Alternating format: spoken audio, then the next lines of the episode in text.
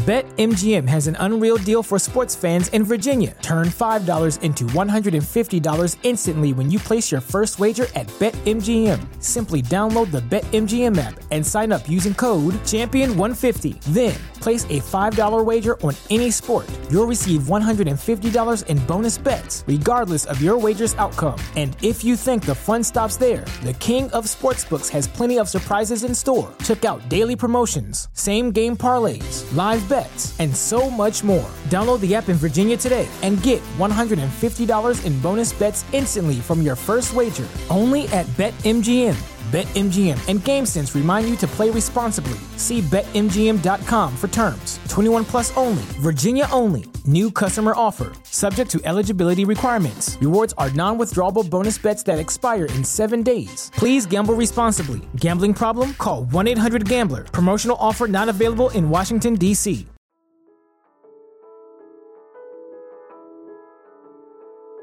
Привет! Я Андрей Бреслав, основатель сервиса по подбору психологов «Альтер». Привет! Это Катя Пирогова, продюсерка подкаста «Я вас слушаю», проекта о том, как устроена психотерапия изнутри.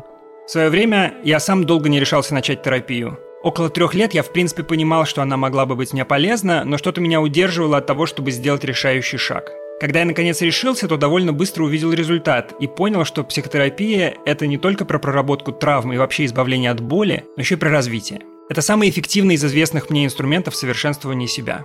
Это уже второй сезон подкаста. На этот раз с нами новый герой и новая терапевтка. Каждую неделю они будут встречаться, а вы будете слушать их сессии и наблюдать за прогрессом или его отсутствием. Всего в подкасте 6 эпизодов, и их лучше слушать по порядку. Надеюсь, наш подкаст будет для вас полезен и поможет разобраться, что такое психотерапия. Спасибо, что слушаете. Здравствуйте. Здравствуйте.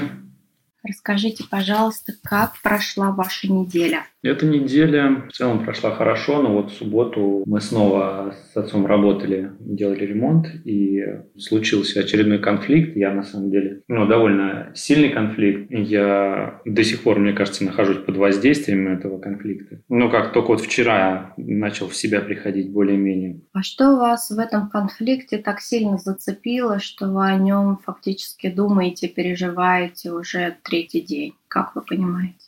Триггером, мне кажется, опять послужила эта история, что я там делал выключатели и сломал выключатель один. Он начал меня пилить по поводу этого выключателя. Я так сейчас вспомнить уже не смогу, потому что я очень сильно разозлился, вспыхнул, и у меня уже эмоции затуманили все воспоминания об этом. Угу, да, так часто бывает. Как вам кажется, что вас здесь особенно задело в его критике? Среагировал я на все то же самое, то, что он абсолютно не прощает ошибок, даже маломальских, даже стоимостью в 200 рублей. Ну, грубо говоря, я когда устанавливал, там темно было, потому что свет выключен, чтобы током не ударило, темно. Ну, вот, в темноте разбирал выключатель, и он развалился. Я, видимо, чуть больше усилия применил, чем надо. Потом попытался разобраться, начал разбирать второй выключатель похожий. Его я тоже как бы сломал, но, соответственно, он начал меня как бы упрекать, ну, надо было его слушать, вот. Я как бы в какой-то момент слушал, слушал, оправдываюсь, оправдываюсь, а потом меня прям что-то перещелкивает. Я такой, типа, да с какого хрена я оправдываюсь? Вот, и тут я вспыхнул, наорал на него, и э, он, по-моему, офигел, потому что первый раз он столкнулся с подобным моим поведением. Вот, а я когда вспыхиваю, это край, как бы мне жена говорила, говорит, тебя вывести очень сложно, но когда тебя выводишь, тебя уже остановить сложно.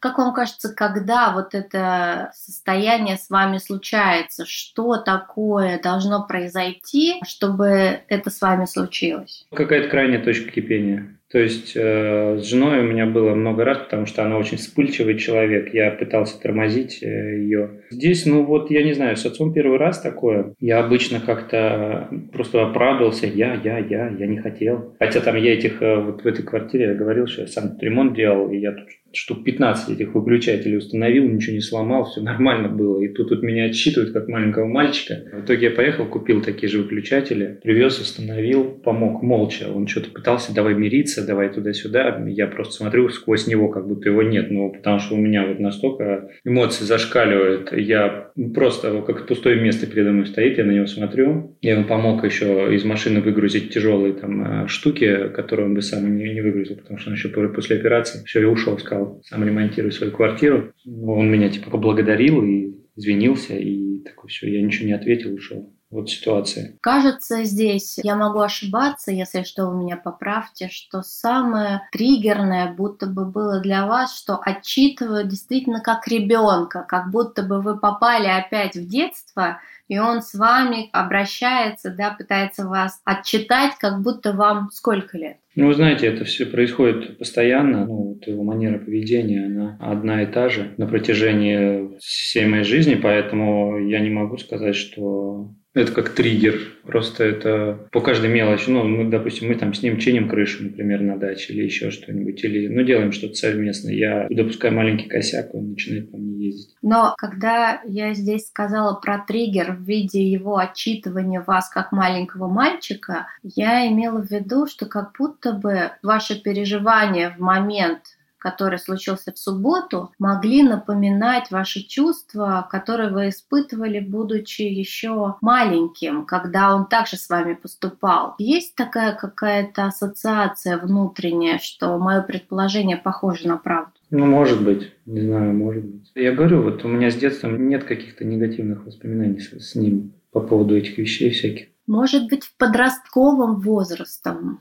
ну вот, скорее всего, да, с подростковым возрастом, когда, ну вот этот вот момент становления как личности, когда ты пытаешься идентифицироваться, отделиться от э, родительского вот этого всего присмотра, ну вот здесь вот трудности. Да, потому что, кажется, вашему отцу очень трудно терять этот контроль. Он как будто бы, знаете, еще видит вас действительно вот тем подростком, которому он говорил, как надо делать, как делать правильно. И будто бы ему очень сложно, а может быть невозможно осознать, что вам уже не 12, а за 30. Вот такое ощущение у меня складывается. Ну, мне, честно говоря, мне стыдно про это говорить, про все, потому что, ну, как можно было довести такую ситуацию до этого? Стыдно здесь за что? Ну, стыдно то, что вот будут слушать люди и как бы говорить, вот здоровый дылда и все никак не может решить со своим отцом какие проблемы, плачется, рассказывает это все, а он, отец ему столько всего помог, а он типа неблагодарный скотина. А вы знаете, сейчас во мне это очень отзывается, вот то, что вы говорите про стыд. Мне кажется, это то, как вы вообще думаете про все свои реакции на его такое обращение. То есть как будто бы вам все время стыдно реагировать вот таким вот образом, да, защищать себя, как будто бы одна часть вас такая говорит, ты посмотри, он столько для тебя всего сделал, как ты можешь ему противоречить, согласись с ним. А другая часть вас как раз говорит, подождите, но как соглашаться? Ведь он говорит вещи, которые вообще здесь нерелевантны. Я взрослый, взрослый может совершать ошибки, да, такое случается, мы ломаем выключатели. И я не считаю, что один из взрослых может на другого кричать, повышать голос, отчитывать его как мальчишку. Поэтому я считаю, что нужно здесь за себя постоять, нужно провести эти границы. Будто бы вот две части вас все время спорят в такой манере.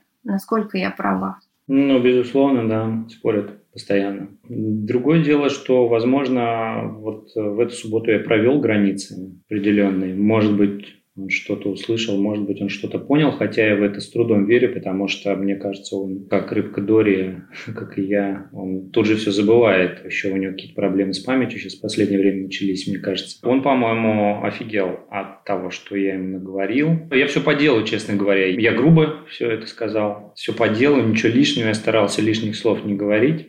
Понял ли он что-нибудь? Не знаю, я только могу предположить, но по его реакции, что он офигел, и а понял ли он что-нибудь, я не знаю. Но знаете, о чем здесь хочется сказать, что ваше вот это вот желание провести эту границу, защитить себя в этой ситуации вполне естественно, на мой взгляд. Только будто бы степень того, как вы это делаете, да, вот таким вот очень явным образом, я имею в виду очень ярко, что вас самого, я так понимаю, несколько обескуражило и напугало, может быть, даже, да, вот эта степень яркости ваших эмоций вас смутила. А по сути ведь то, что вы провели границу, ведь вполне нормально. Если на нас нападают, если это нападение несправедливо, мы должны отстаивать свои границы. Кажется так. Возможно, действительно там змею, которую припирают в угол, она ощетинивается, нападает, и, возможно, она тоже потом еще, ну да, она укусила кого-то, кто-то умер, но ей тоже плевать от этого, но она еще сама, наверное, там какое-то время нервную систему приводит в состояние покоя. Наверное, в этом плане, наверное, да. Если сравнивать, опять же, с природой. Она же тоже находится в состоянии аффекта какое-то время после этого.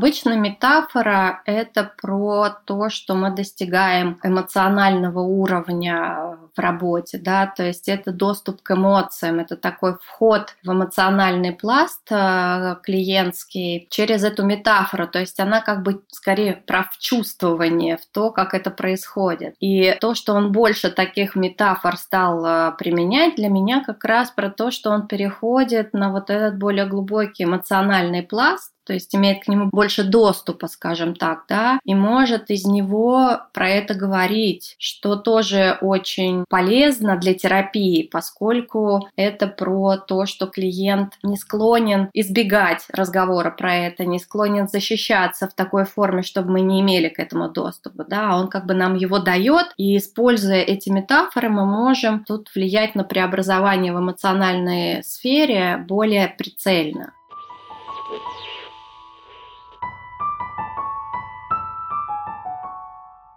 Конечно, это же вполне себе такая природная реакция, о которой мы говорили с вами в прошлый раз в конце сессии. Вот это «бей или беги», да? В данном случае это «бей». Когда вы попадаете в стрессовую ситуацию, где ваши эмоции вас захлестывают, вам кажется один здесь выход подходящим, да, себя защитить через нападение. И вот здесь, мне кажется, именно это и произошло. Другой разговор, что действительно такая яркая реакция, вот такого яркого нападения, она может быть избыточной в том смысле, что хорошо бы учиться делать это не так ярко, не так обескураживающе для себя и для отца, а в какой-то такой более рутинной манере, выставляя эти границы, говоря ему об этом более, может быть, спокойно, но довольно твердо. Вот кажется, здесь этот вектор развития предпочтителен. Не знаю, насколько это вам кажется подходящим. Ну, я с вами соглашусь. У меня единственное, что весь мой предыдущий опыт подсказывает, что все мои другие подходы, они не действенны были. Я понимаю головой, что нужно с иронией относиться к его вот этим вот э, нападению, да. Я пробовал, у меня чего-то не хватает в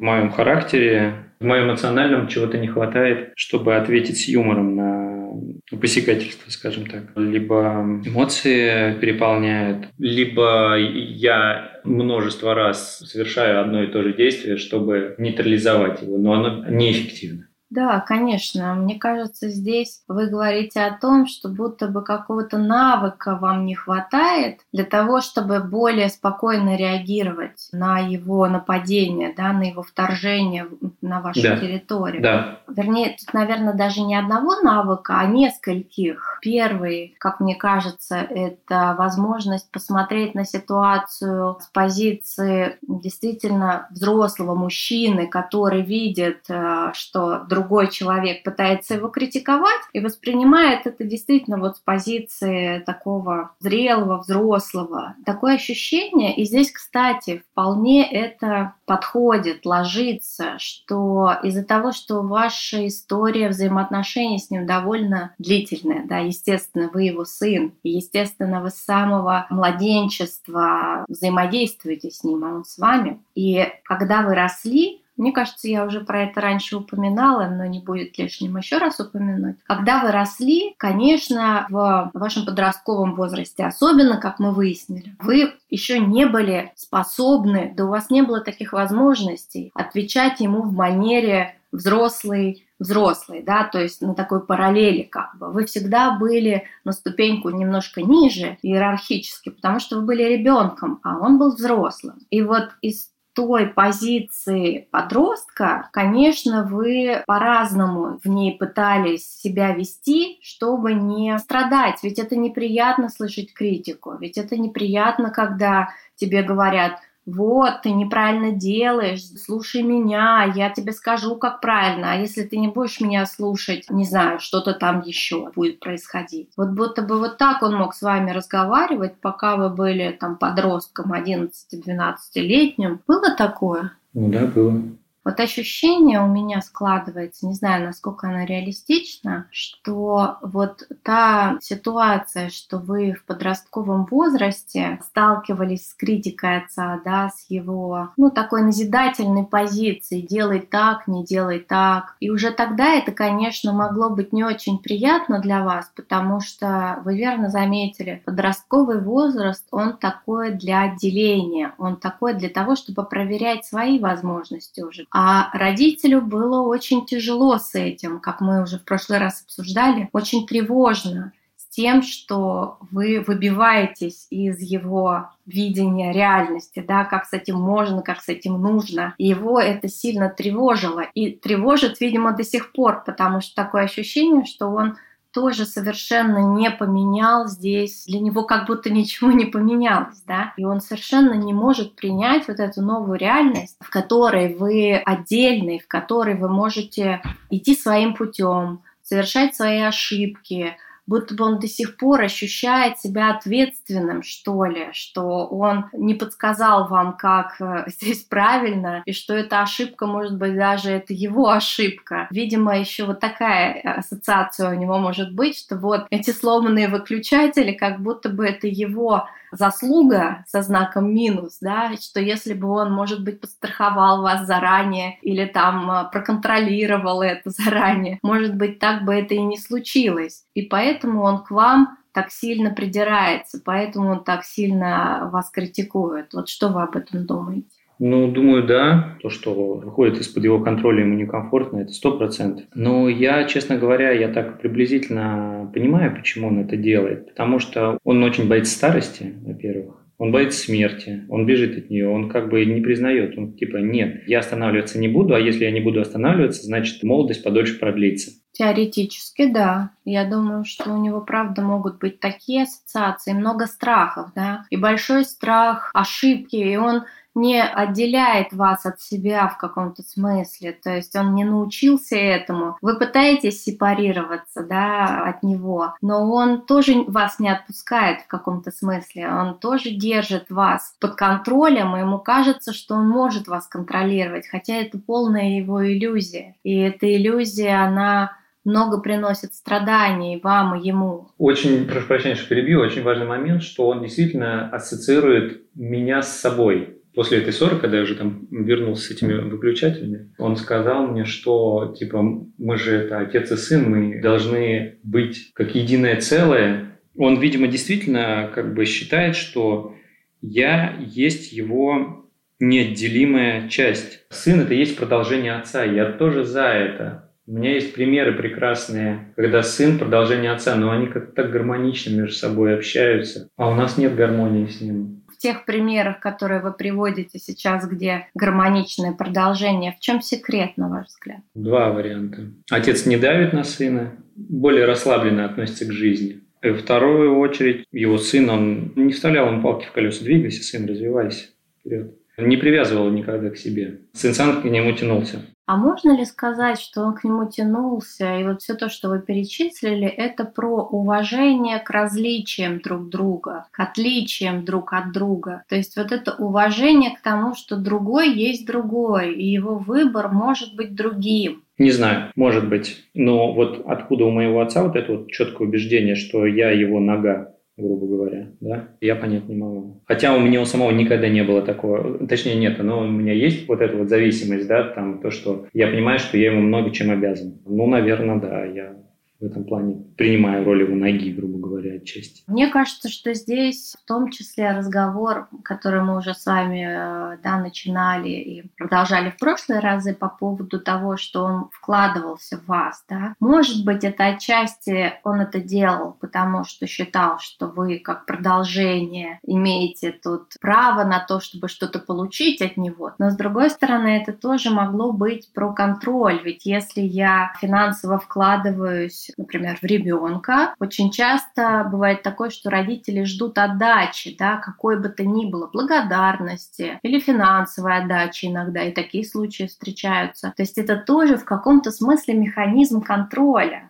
Ну, безусловно, да. То есть я уверен, что папа это все делал не без задней мысли. Да, здесь, скорее всего, это механизм контроля неосознаваемый, но он, правда, ведь работает. Ведь вас снедает иногда чувство вины за то, что вы отстаиваете свою границу, которую вы имеете право отстоять, ровно потому, что, ну, отец так много в меня вложил, говорит вот та одна из частей вас. Я должен быть ему благодарен. Как я вообще могу тут подумать, отстаивать свою свое и не идти за ним, ведь он много инвестировал в меня. То есть вот здесь вот такая штука может работать еще. Ну да, все верно, да, очень, мне кажется, близко. Но при этом все-таки, что очень важно, мне кажется, что есть вот эти две части вас, Первая, которая говорит, будь хорошим сыном, обрати внимание, он много вложил, ты ему должен. И другая часть вас, которая говорит, отстаивай свои границы, это нормально, ты имеешь на них право. Вы осознаете, ну, может быть, с моей помощью сейчас, да, что вот эти две части вас, они представлены. И складывается впечатление, что, в принципе, можно как-то выработать какую-то срединную позицию, да, вот здесь, взяв какой-то кусочек из той части убеждений одной части вас, кусочек убеждений другой части вас, интегрировав их, сделать какое-то более сбалансированное убеждение. И ваша здесь задача его постепенно, но тем не менее очень настойчиво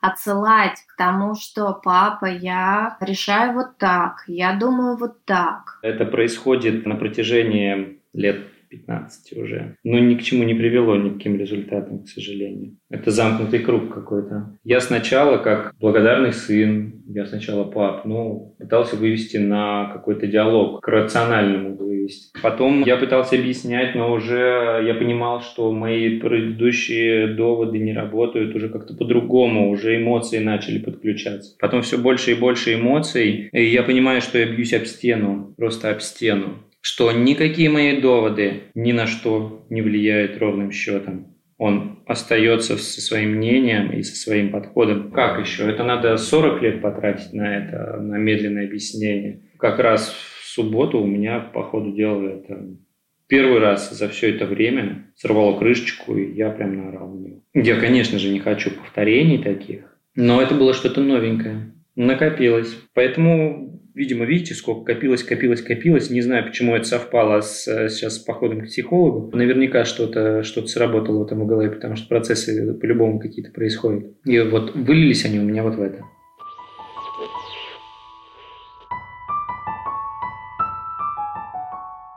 Данном случае герой, выходит э, на более глубокий уровень осознания и рефлексии той ситуации, которая у него сложилась с отцом, то насколько человек быстро выходит в терапии на этот более глубинный уровень, зависит от нескольких факторов. Первое – это, конечно, наличие защит потому что если у человека очень уязвимое я, такое очень неустойчивое, с самооценкой трудности, с опорой на себя большие проблемы, у него, как правило, очень яркие защиты, потому что это уязвимое я постоянно триггерится ситуациями из настоящего, и ему нужно как бы как панцирь надевать, как латы постоянно защищаясь от вот этих воздействий. И поэтому пробраться к этой уязвимой части человека, к его такому внутреннему диалогу с собой, к болезненным чувствам, при наличии таких очень жестких защит бывает сложно и требуется больше времени. Если же человек обладает более устойчивой самооценкой, менее уязвимым я, большей опорой на себя и осознанием себя да, в пространстве во времени, он больше, более сохранен, что ли, в таких терминах.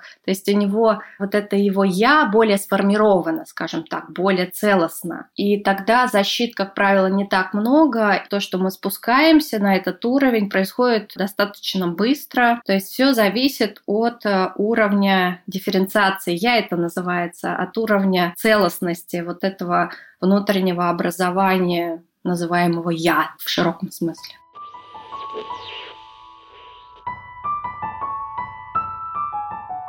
Очень жаль, что он здесь э, не понимает, да, очень жаль, что вы стараетесь, стараетесь, стараетесь, стараетесь, доносите это до него, но он не слышит. Да. К сожалению, мы не имеем возможности управлять восприятием другого человека, и здесь вы никак не сможете ему помочь быстрее или лучше вас понять, да, и принять вашу позицию. Но вода камень точит. Почему-то вот такая приходит метафора в голову, да, что, может быть, вообще всю жизнь придется довольно настоятельно отстаивать свою позицию. Я уважаю твою позицию и прошу тебя уважать мою. Кажется, что это вот как-то так может выглядеть, да, в самом лучшем случае, без таких огромных эмоциональных выплесков, потому что я понимаю, что вот этот скандал для вас, для самого неприятен. Это для вас какой-то переживательный момент в нехорошем смысле. Ну, безусловно, да, мне это было неприятно. У меня есть ощущение, что отец никогда этого не поймет уже,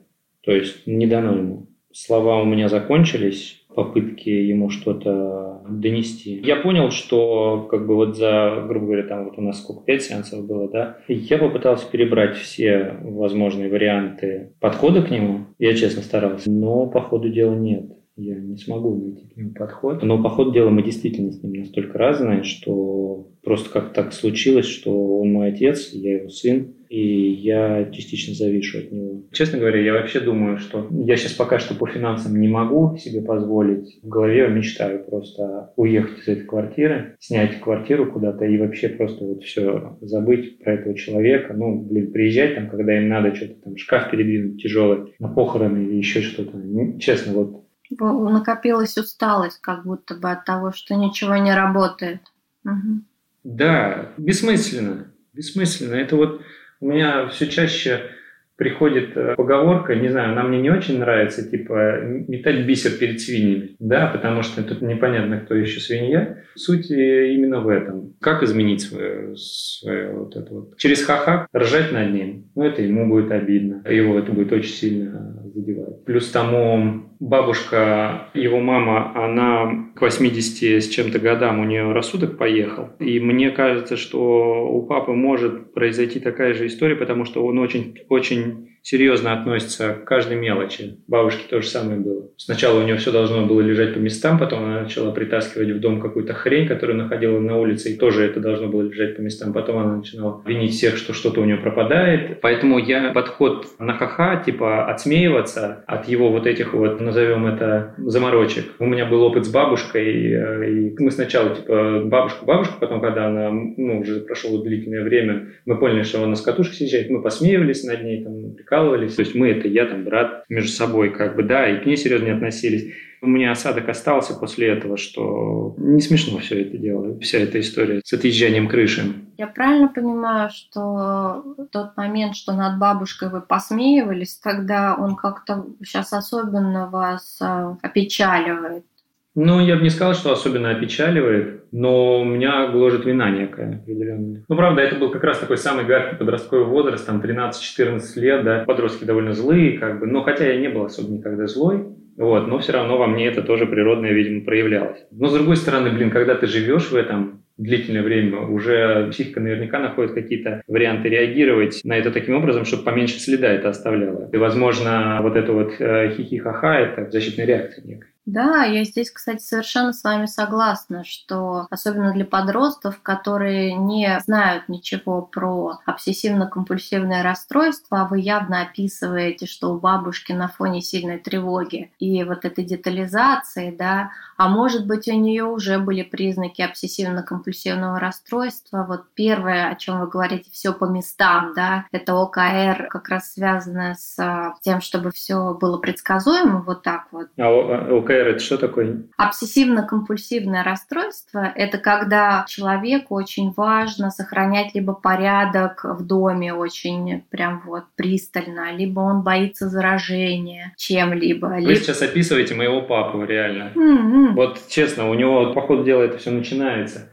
Да, здесь я на примере бабушки могу сказать, потом явно хординг у нее начался, когда вещи собирают на улице и приносят в дом. Это все про тревогу, это все про такую неконтролируемую, совершенно захлестывающую тревогу, когда действиями человек пытается с ней совладать, да, через ритуалы, через сохранение порядка. Он пытается эти мысли сделать чуть менее болезненными. И это, правда, очень э, находится в одном спектре с высокой тревогой в принципе, что может быть у вашего папы тревога за здоровье, да, например, то, что вы рассказывали. У него тревога за все абсолютно. И я говорю, пап, зачем ты все это делаешь? Куда ты гонишься? Он говорит, ну, ну как же, я должен вас обеспечивать, должен вас вот это вот все. Я, пап, я говорю, ты уже в принципе все сделал, ты уже никому ничего не должен. Он все равно вот это вот, что-то он кому-то должен. Но это его система понимания. Мы естественно, не говорим ни о каких диагнозах, мы просто предполагаем, как это может быть, да, я вам рассказываю, как это бывает. И правда, тревога иногда становится настолько невыносимой, что человек ее не может контролировать. И он старается найти способы, как с ней справляться, и иногда не очень функциональные, а иногда прям дисфункциональные. Это как раз через вот этот гиперконтроль. Может быть, это уже, в принципе, у папы тоже прослеживается, да, все контролировать,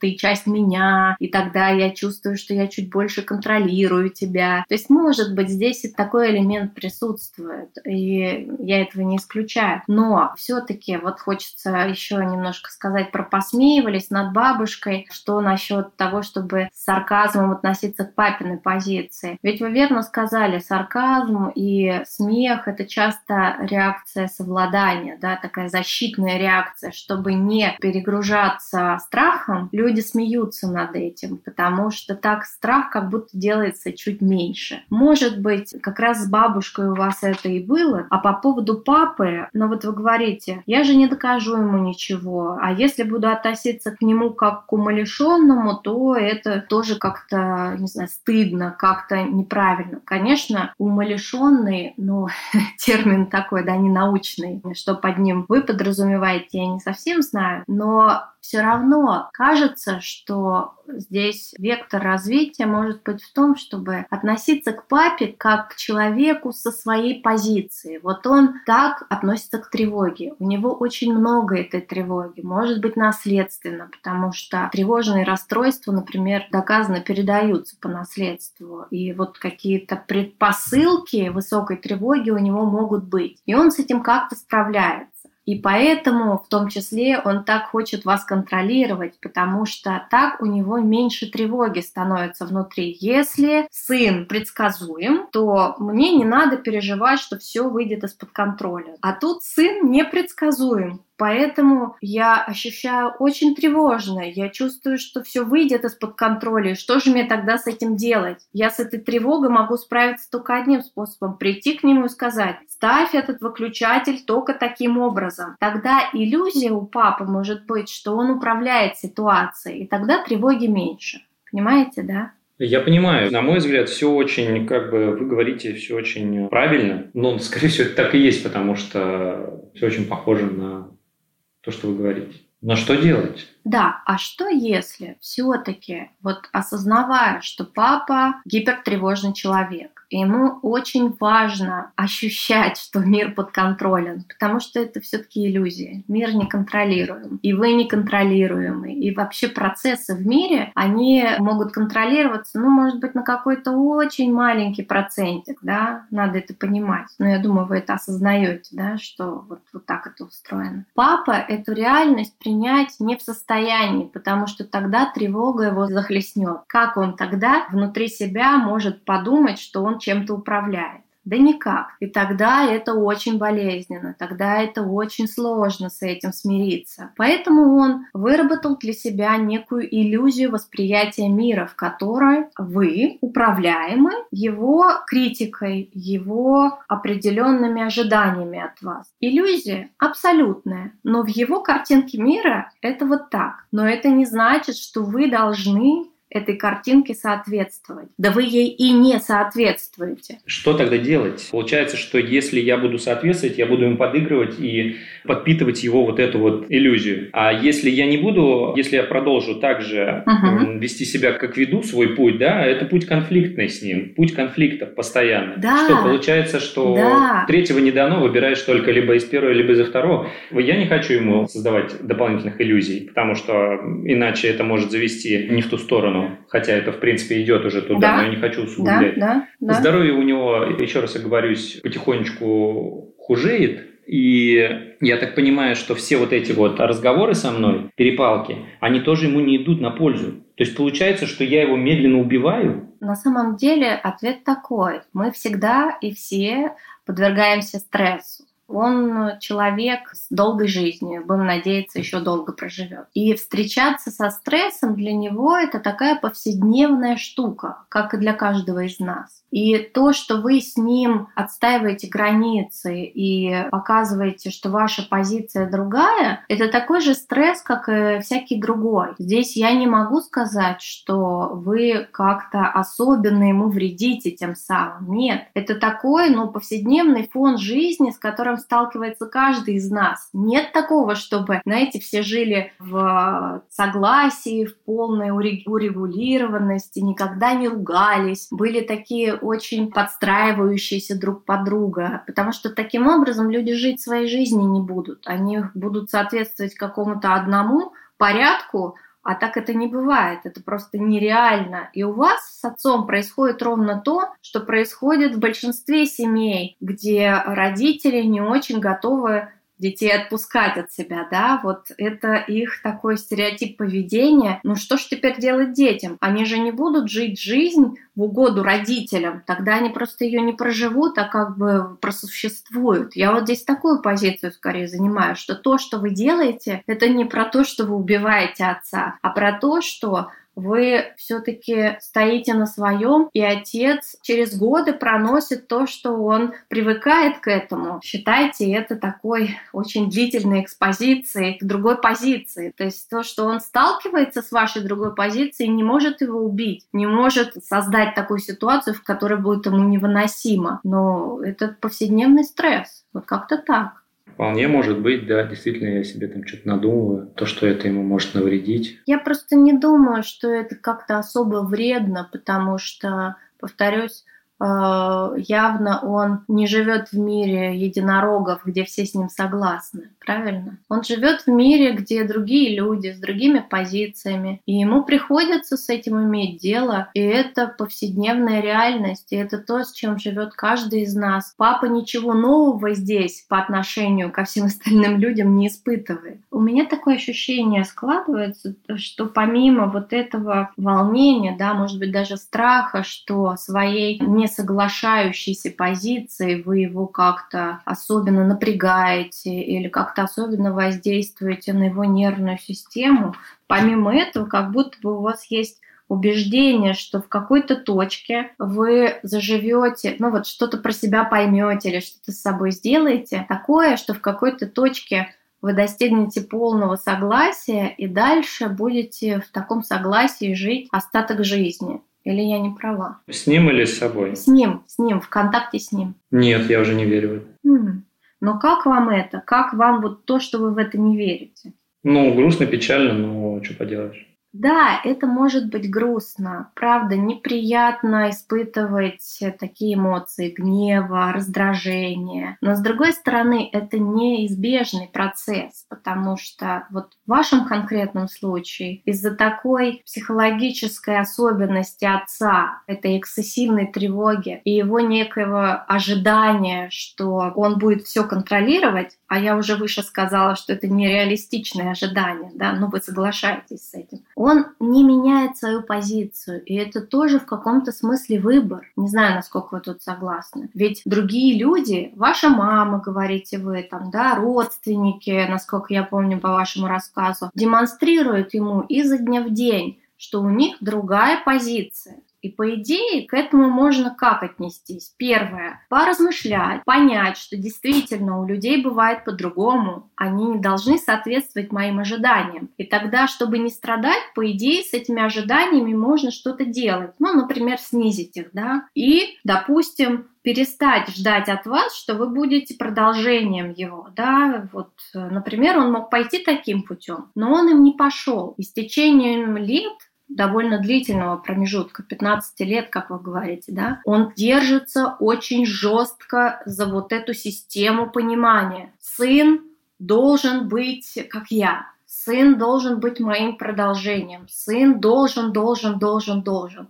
Да ничего сын не должен, понимаете? Нет в мире такого. Это скорее субъективная позиция отца, которая ему почему-то кажется либо симпатичной, либо другую он не может взять, либо не хочет. Ну вот я так это вижу. Но я тоже понимаю, что я не ответственен за его следствие, за следствие, которое он совершил раньше, потому что какое-то время подростковый возраст, вот этот вот там, да, когда он на меня влиял, он принимал свои решения, исходя из собственных убеждений, нужд и так далее. Я, по сути, только наблюдал, грубо говоря, за этими следствиями и последствиями. Мне кажется, вы очень э, в теме сейчас, в том смысле, что да, вы, когда были ребенком, вы не могли влиять и вы не могли влиять, и вам приходилось принимать его критикующий взгляд. Вам было неприятно, вы эту эмоцию в себе подавляли как могли, потому что ребенку небезопасно спорить со взрослым человеком, да, но всякое может быть в последствиях. Теперь вы выросли, и вы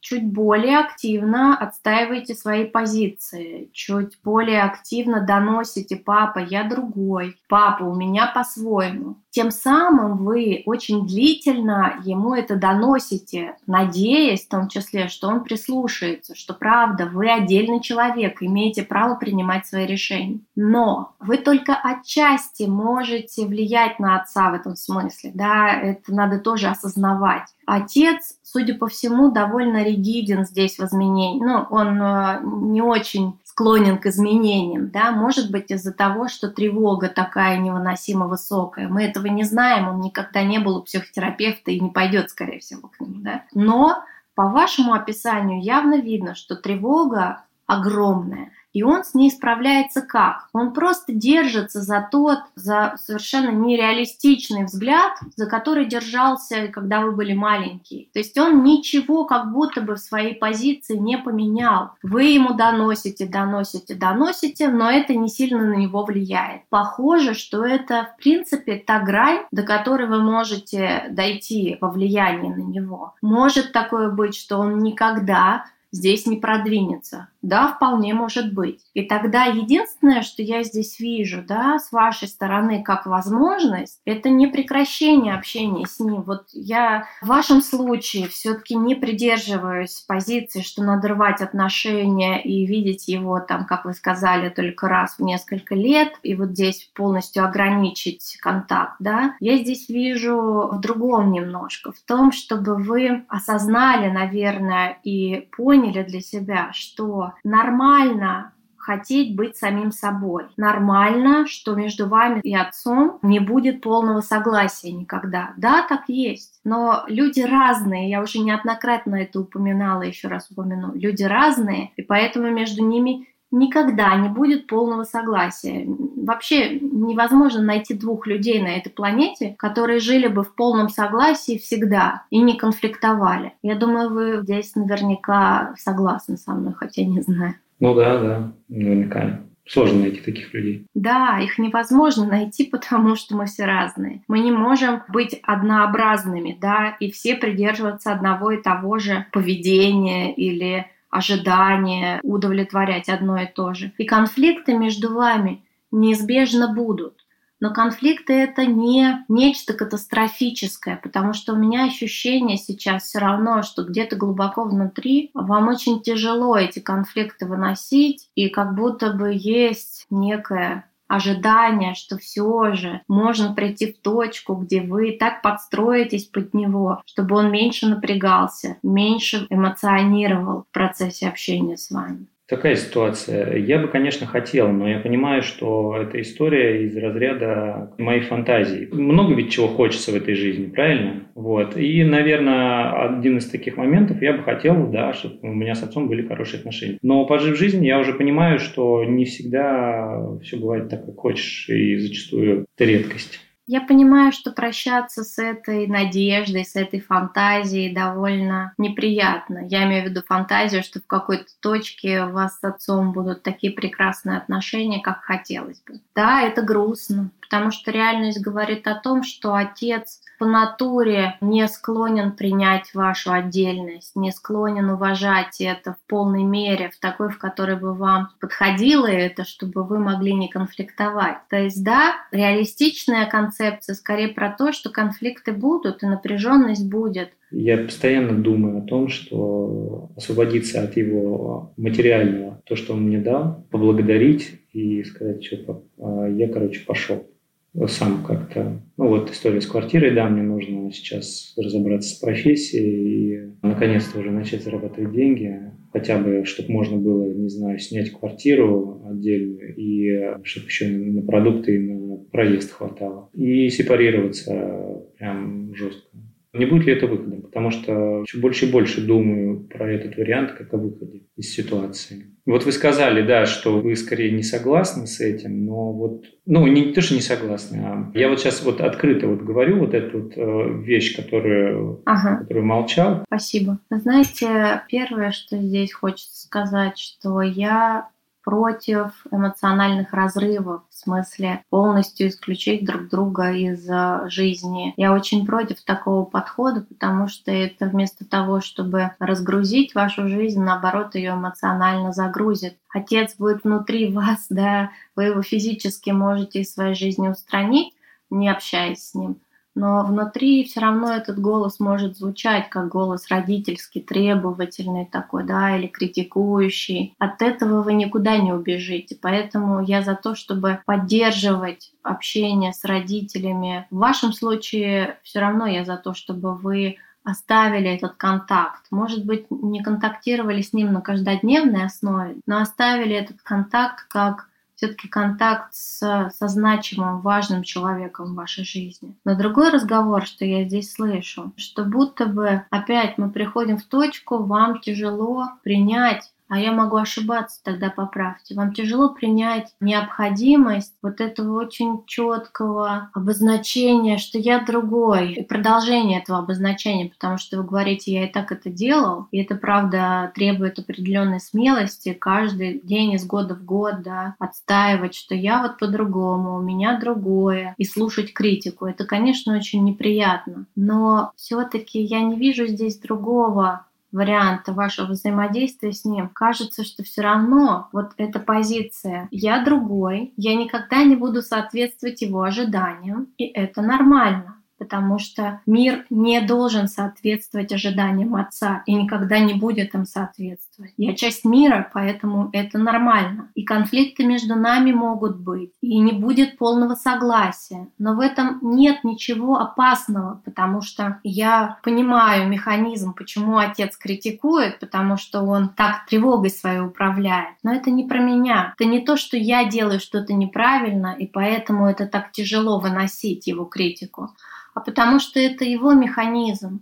Он ощущает себя тревожной, если допускает, что я отдельный. Поэтому ему так трудно принять меня с моими особенностями. Да? И поэтому я продолжаю в наших контактах все-таки гнуть свою линию и говорить ему, папа, я понимаю, что тебе сейчас тревожно, ты злишься, потому что я поступил не так, как ты ожидал. Но мир таков, мы все разные, и я буду поступать по-другому, потому что я отдельный человек. Ты можешь это принимать или не принимать, но это реальность. Я вижу это в такой манере, да, в такой манере, знаете, констатации факта реальности. Ему тяжело принять этот факт, может, он его никогда не примет, но зато вы этот факт обнаруживаете, вы его доносите, и вы его придерживаетесь. И вот таким образом можно выстраивать эту реальность в контексте не эксцессивных конфликтов, а напряженных а, отношений. Может быть, но это не про разрыв отношений, да, это не про то, что надо исключать отца из своей жизни. Мне кажется, я сейчас довольно много говорю и не знаю, насколько откликается что-то или не очень.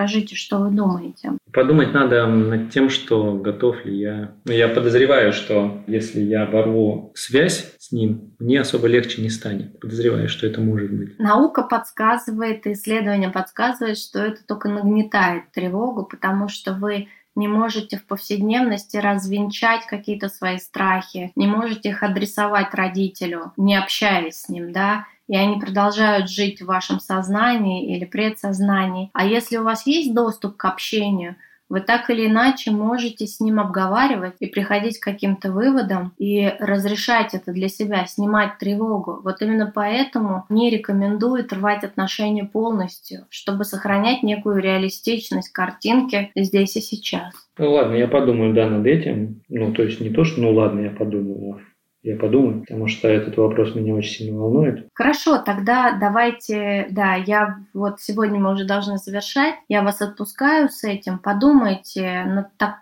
такой концепции, да, вот, которую я сейчас изложила, может быть, появятся какие-то мысли, ассоциации, может быть, вы будете с ней не согласны, и тогда, или что-то вас будет смущать, да, тогда в следующий раз мы сможем обсудить ваши какие-то тут ощущения, переживания, мысли относительно вот такого видения ваших отношений с отцом. А еще вопрос. Стоит, как вы думаете, угу. стоит ли позвонить или написать извиниться за за то, что вы так эксцессивно отреагировали. Я думаю, что если вам хочется этого сделать, это можно сделать, потому что действительно такой яркий выпад, да, такой агрессивный выпад, это не про отношения взрослых людей, да, это скорее про отношения ребенка, который так разозлился, да, так захотел как-то отстоять себя, но это же я, я же имею право на свой выбор, что вот так импульсивно повел себя. Но это мое видение здесь, не знаю, насколько это откликается или нет. Хочется, чтобы во взрослом взаимодействии все-таки не было таких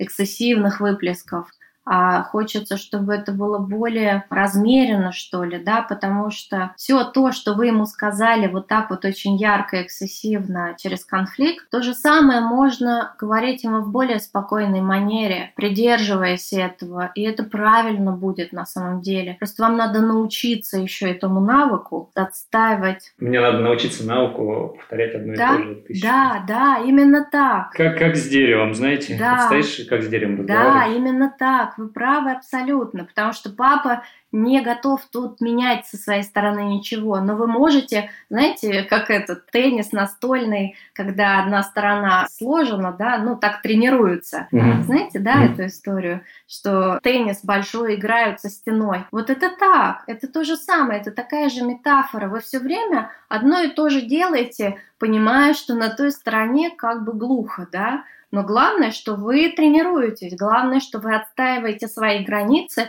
и этого достаточно. Mm-hmm. Ну вот в этой ситуации, может быть, это единственный возможный такой выход, чтобы не рвать отношения, но при этом все-таки держать границу. Ладно, я подумаю. Спасибо. Угу, спасибо вам. Тогда сегодня прощаемся. Всего доброго. Да, все, до свидания.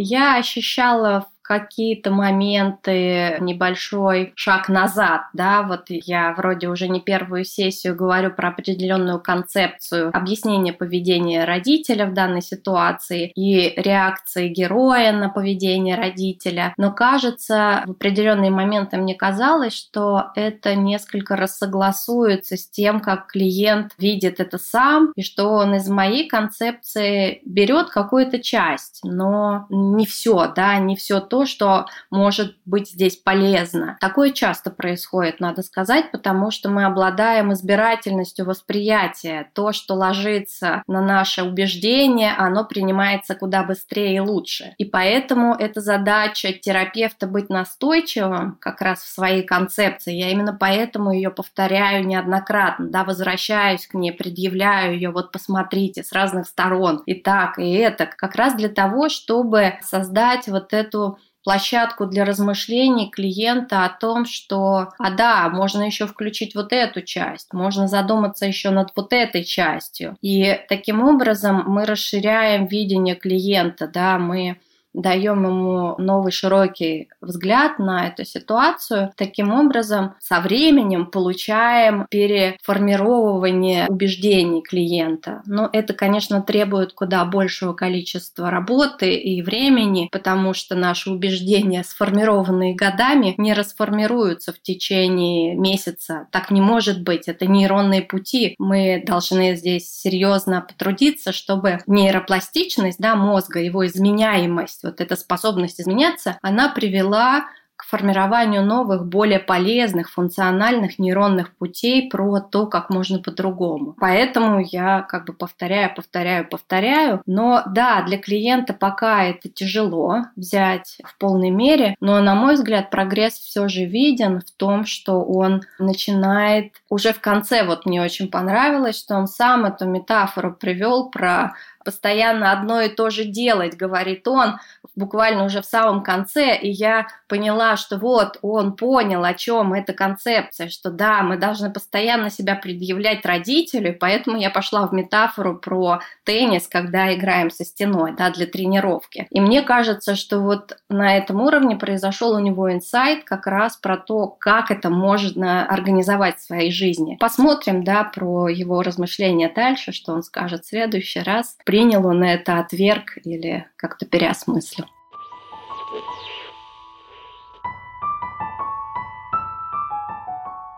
Сегодня довольно сложная была сессия, потому что у меня с отцом в субботу произошел конфликт сильный. Мы прорабатывали на этой сессии эту ситуацию в первую очередь. Легче ли мне? Мне чуть полегче, да, потому что заходил в сессию в непростом состоянии. Вот. А сейчас, да, наверное, полегче. Посмотрим. Сейчас надо эту информацию проанализировать, понять, как действовать дальше. Ну, я точно заберу одну вещь, что я подумаю над ней, что не надо разрывать отношения окончательно, что это приведет лишь к усугублению ситуации и вопрос не решит лично для меня в моей голове. Терапевтка настаивает на том, что нужно методично прорабатывать эту ситуацию, ну, типа вот как вода камень точит. Потому что у меня длительное, не то чтобы я прям вот сейчас вот после этой сессии такой думаю, ну все так, все, меняю свою точку зрения, но я долгое время думал, что единственный вариант, чтобы решить эту ситуацию, целиком полностью разорвать отношения. Ну, то есть прекратить просто, стать чужими людьми друг другу. И тогда никому ничего доказывать не придется. Ну, сейчас я подумаю над тем, чтобы попробовать по-другому выйти из этой ситуации, как-то изменить свое поведение, изменить свое отношение. Хотя я уже не раз это делал. Ну, как-то попробовать, э, скажем, скажем так, не радикальным путем решить этот вопрос. То есть не доводить до радикального решения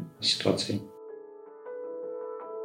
Спасибо, что дослушали выпуск до конца. Мы будем очень рады, если вы поделитесь подкастом у себя в сторис, отметив сервис по подбору психологов Альтер, собачка psialter.ru, а также поставите подкасту оценку или оставите нам отзыв.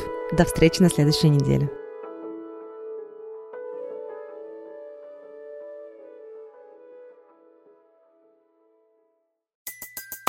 Everybody in your crew identifies as either Big Mac Burger, McNuggets, or McCrispy Sandwich. But you're the filet fish Sandwich all day. That crispy fish, that savory tartar sauce, that melty cheese, that pillowy bun. Yeah, you get it. Every time.